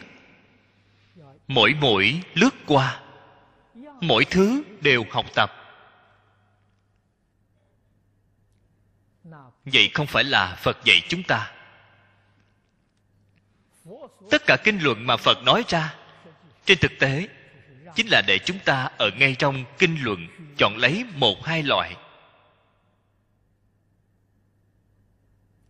Cả đời, nương vào nó để tu học, thọ dụng bất tận.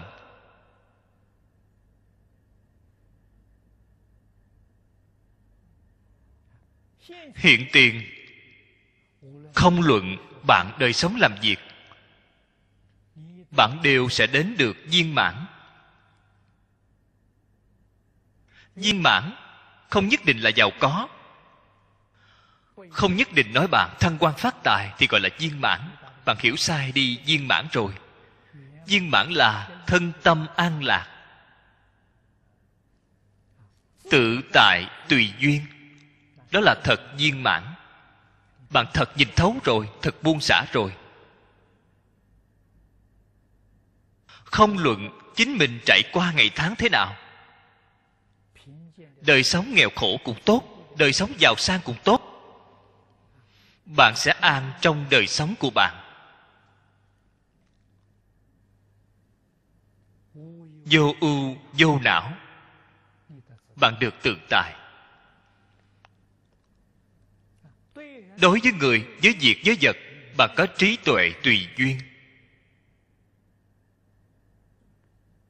Bạn trải qua là đời sống của phật bồ tát.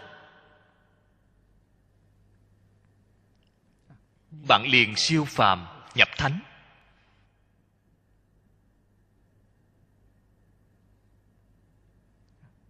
Đều ở tâm chân thành.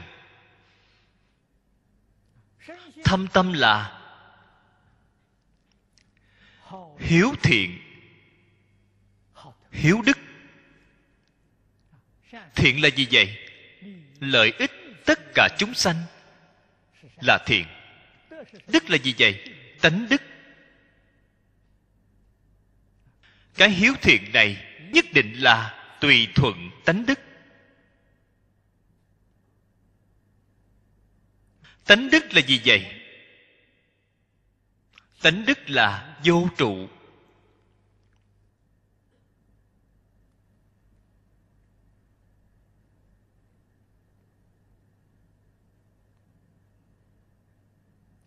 Tánh đức chính là thanh tịnh bình đẳng.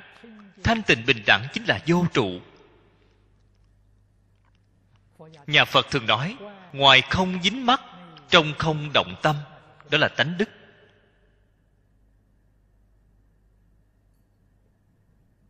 Cho nên, hành thiện, lợi ích tất cả chúng sanh, không trụ vào cái tướng làm thiện. Vậy thì tâm bạn thanh tịnh biết bao?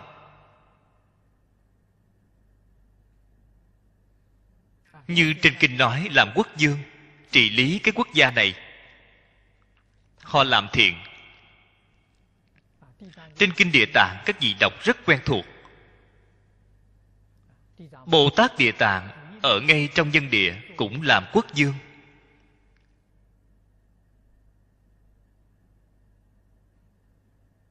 dùng mười thiện, trị quốc.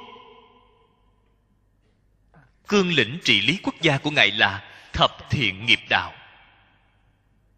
Chính mình phụng hành mười thiện, dạy bảo nhân dân toàn quốc, đều tu mười thiện.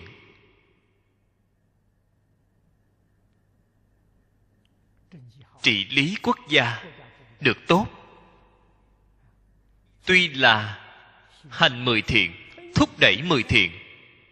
Chính mình tâm địa thanh tịnh, vô nhiễm. Bằng nói xem họ tự tại giường nào. Một trần cũng không nhiễm. Công việc làm được. Có điều có lý. Không hề lẫn lộn vì sao vậy? Tràn đầy trí tuệ. Trí tuệ chân thật.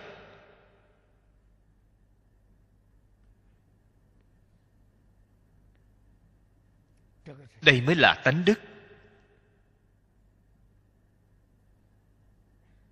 Đó mới là bồ tát hạnh chân thật. Cũng vì chúng ta chứng thật, kinh hoa nghiêm đã nói lý sự vô ngại. Sự sự vô ngại.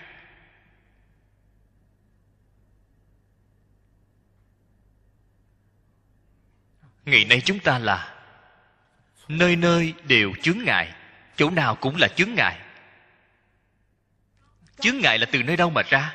Chướng ngại là từ chỗ chúng ta không có trí tuệ. Đều là từ trong vọng tưởng phân biệt chấp trước mà ra. Chư phật bồ tát, không luận thì hiện, nam nữ già trẻ, không luận thì hiện một loại nghề nghiệp nào. Bản lĩnh của họ chính là vĩnh viễn, buông bỏ vọng tưởng phân biệt chấp trước. Cho nên không luận là thân phận thế nào, không luận là từ nơi nghề nghiệp nào đều làm đến được rất viên mãn. Sự nghiệp bồ tát không luận nghề nghiệp nào, luôn là sự nghiệp của bồ tát. Việc này chúng ta cần phải học tập.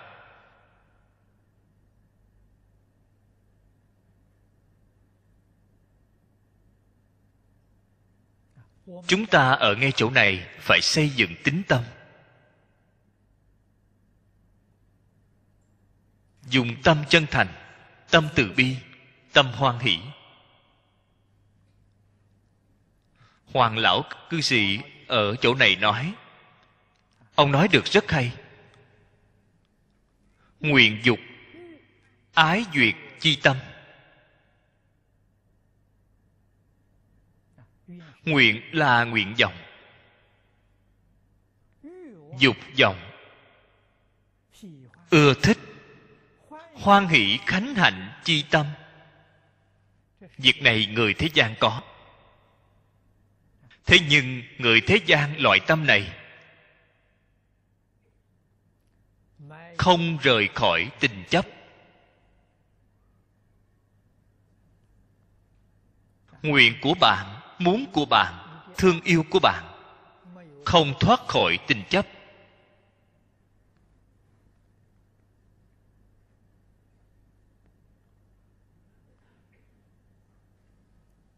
Cho nên tạo nghiệp. Nghiệp tất nhiên cảm đến quả báo khổ vui. Nguyện của bồ tát, muốn của bồ tát, ái lạc của bồ tát. Xin nói với các vị, hoàn toàn thoát khỏi tình chấp cũng chính là cái tâm đó của họ. Không có vọng tưởng, không có phân biệt, không có chấp trước. Họ là chân tâm. Trong chân tâm, ái lạc là vô lượng công đức.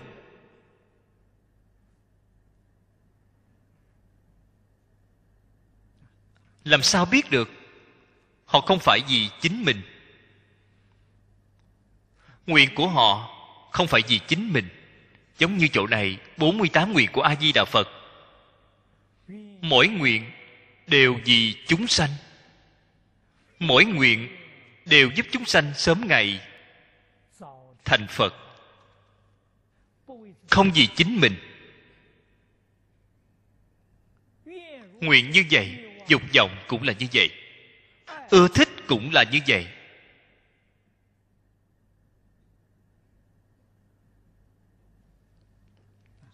Do đây có thể biết, buông xả là buông xả cái gì? Buông xả vọng tưởng phân biệt chấp trước của chính mình.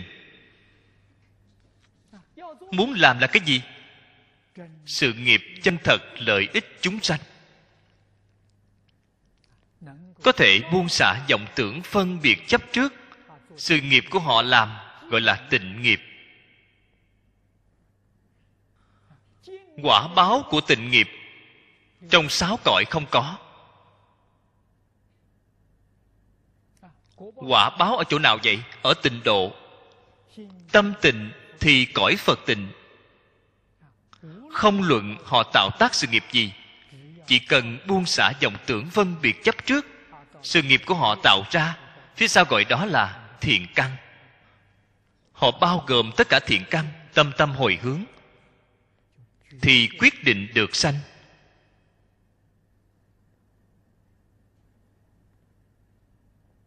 Cái đạo lý này chúng ta phải tường tận. Chúng ta phải hiểu được.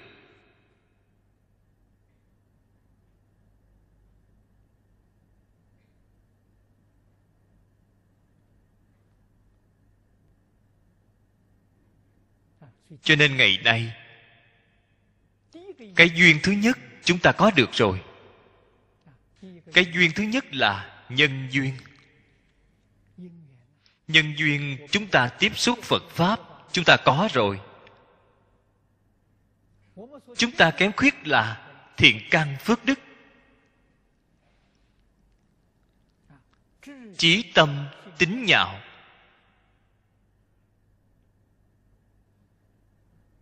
Là thiện căn. Là thiện căn chân thật. Phía sau nói, sở hữu thiện căn. Cái thiện căn này, dùng lời của chúng ta mà nói là phước đức.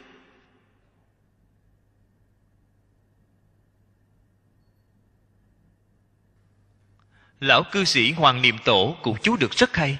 Cái thiện căn này là thân khẩu ý, thiện của ba nghiệp.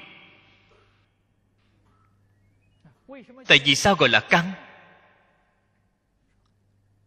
Cứng chặt, không thể nhổ. Ba thiện thân khẩu ý của họ. Không thể bị cảnh giới bên ngoài phá hoại. Không thể bị cảnh giới bên ngoài dao động. Cho nên gọi nó là thiện căn. Cách nói này cũng nói được rất hay. Ngày nay chúng ta tu thiền nghe người ta nói vài câu dao động. Tính tâm liền dao động việc tốt không dám làm.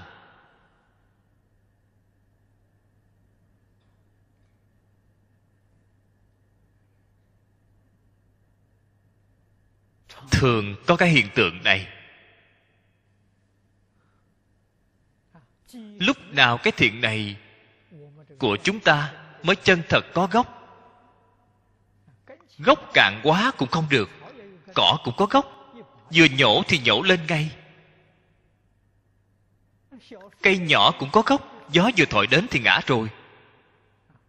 Gốc của cây to, vậy mới kiên cố.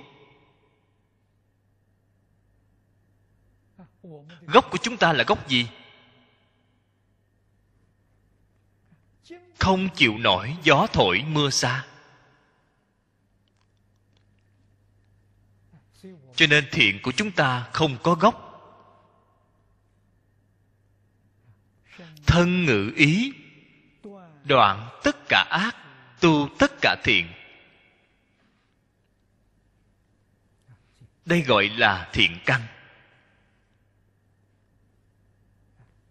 Cái thiện căn này có thể thấy được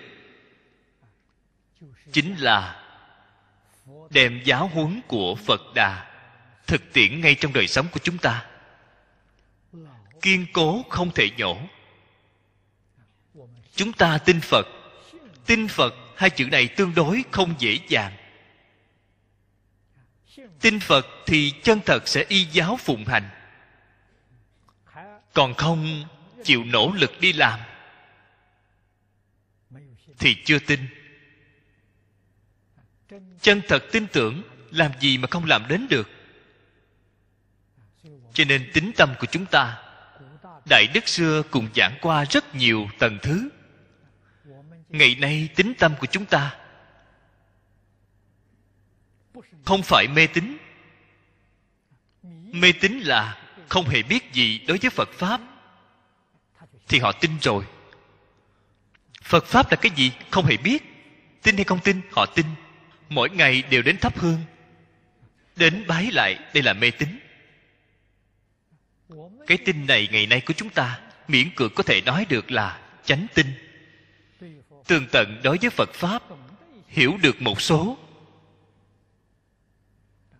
Cho nên cái tin này do giải mà sanh ra. Đây không phải mê tín. Thế nhưng chúng ta giải không đủ sâu, không đủ thấu triệt. Cho nên tính tâm không đủ sâu, cũng không thấu triệt. Vẫn thường bị những tà tri tà kiến bên ngoài dao động làm thế nào làm cho tính tâm kiên cố? Phải giải được sâu. Giải được sâu, giải được duyên. Tính tâm của bạn liền kiên định.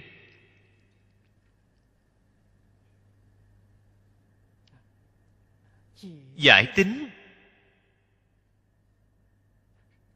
Đã sâu, lại duyên. Vậy hành của bạn. Còn có vấn đề gì? Đời sống của bạn, ngôn hạnh của bạn, trong tự nhiên liền giống như phật, giống như bồ tát. Y giáo phụng hành thì họ liền giống. Ngày nay chúng ta vẫn không giống không giống thì hiểu chưa đủ sâu, giải chưa đủ duyên. Kinh kim cang phật dạy chúng ta thâm giải nghĩa thú câu nói này không thể nào xem thường.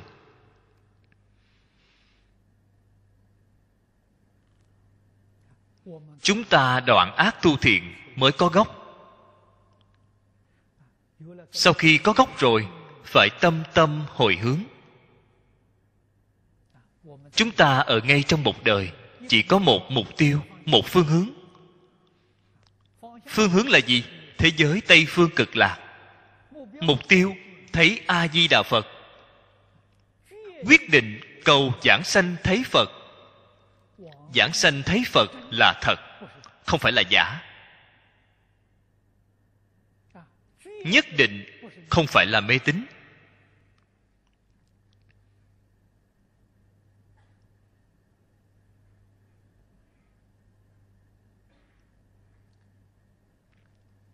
Chúng ta ở trong văn tự ghi chép của đại đức xưa, thấy được rất nhiều.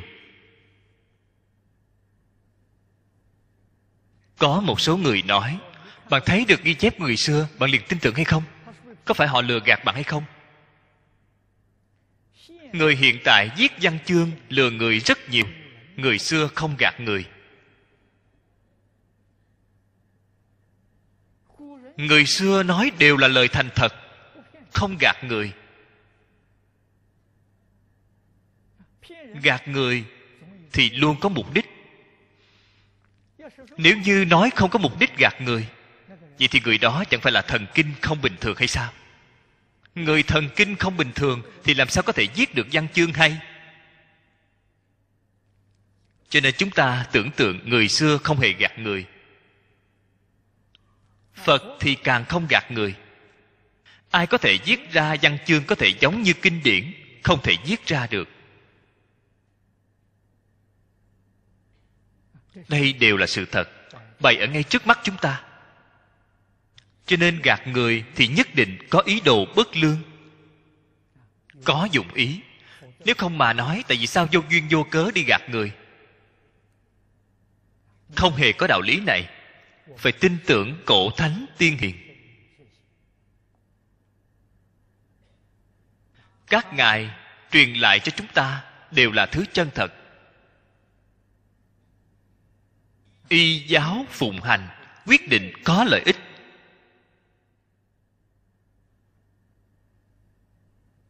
Người xưa xa, người nay gần. Chúng ta gần đây đã nghe được. Thậm chí, chính chúng ta chính mắt xem thấy. Khi một người giảng sanh, a di đà phật đến tiếp dẫn họ. Họ nói, phật đến rồi. Phật đến tiếp dẫn tôi. Tôi thấy được rồi. Họ thấy được rồi, chúng ta không thấy được. Họ có nói giả dối không? Là họ gạt chúng ta phải không? Không phải. Khi người lâm chung mà còn khởi giọng ngữ để lừa bạn tại sao vậy? Làm gì có loại đạo lý này? Người xưa có nói, khi người sắp chết, lời nói đều là thật. Lẽ nào sắp chết vẫn khởi giọng ngữ, vẫn lừa dối bạn? Làm gì có loại đạo lý này? Chúng ta trợ niệm tiễn giảng sanh. Loại tình hình này thấy được rất nhiều. Phật, người giảng sanh thấy được rồi chúng ta tuy là không thấy được, thế nhưng có nhiều loại tướng lạ. Có lúc chúng ta xem thấy ánh sáng, ngửi được mùi hương lạ. Nghe được thiên nhạc, nghe được không trung có âm thanh niệm phật. Việc này thì thường hay khó lẽ nào những việc này vẫn không đủ để chứng minh hay sao? Khẳng định, thế giới tây phương cực lạc thật có khẳng định có sáu cõi luân hồi. Nhất định không giả. Sau đó chúng ta đối với phật pháp mới sanh khởi tính tâm chân thật. Cái tính tâm này kiên định, nhất định sẽ không bị phá hoại. Từ cái tính tâm này lại cầu giải giải để tăng thêm tính tâm của bạn bạn giải được một phần, bạn liền có thể hành một phần. Bạn giải được hai phần thì bạn có thể hành được hai phần. Xem chính bạn hành trì ở ngay trong cuộc sống thường ngày. Tương ưng được với phật pháp mấy phần, liền biết được trình độ lĩnh giải của bạn. Bạn lĩnh ngộ trình độ lý giải của bạn. Từ ngay trong cuộc sống thường ngày của bạn, liền có thể thấy được rõ ràng tường tận. Người chân thật cao minh. Thấy trình độ tu hành của bạn là rõ ràng tường tận.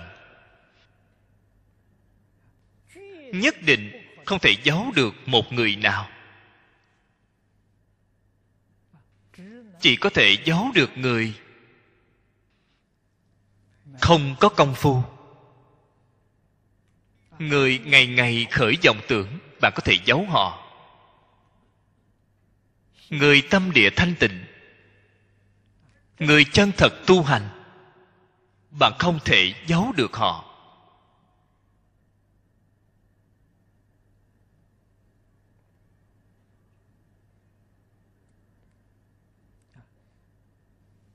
Cái đoạn này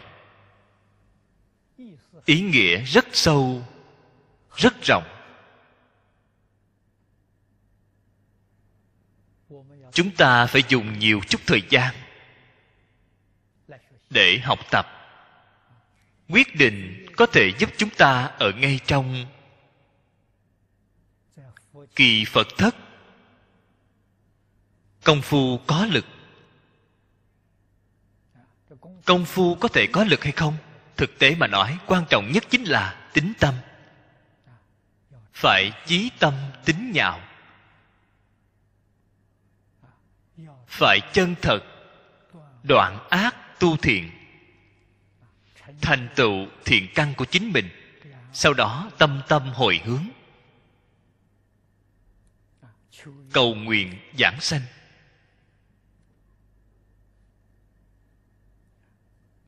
Tâm tâm hồi hướng. Lần sau chúng ta giảng tiếp. Hôm nay chỉ giảng đến đây thôi. A ni 陀佛阿弥陀佛阿弥陀佛。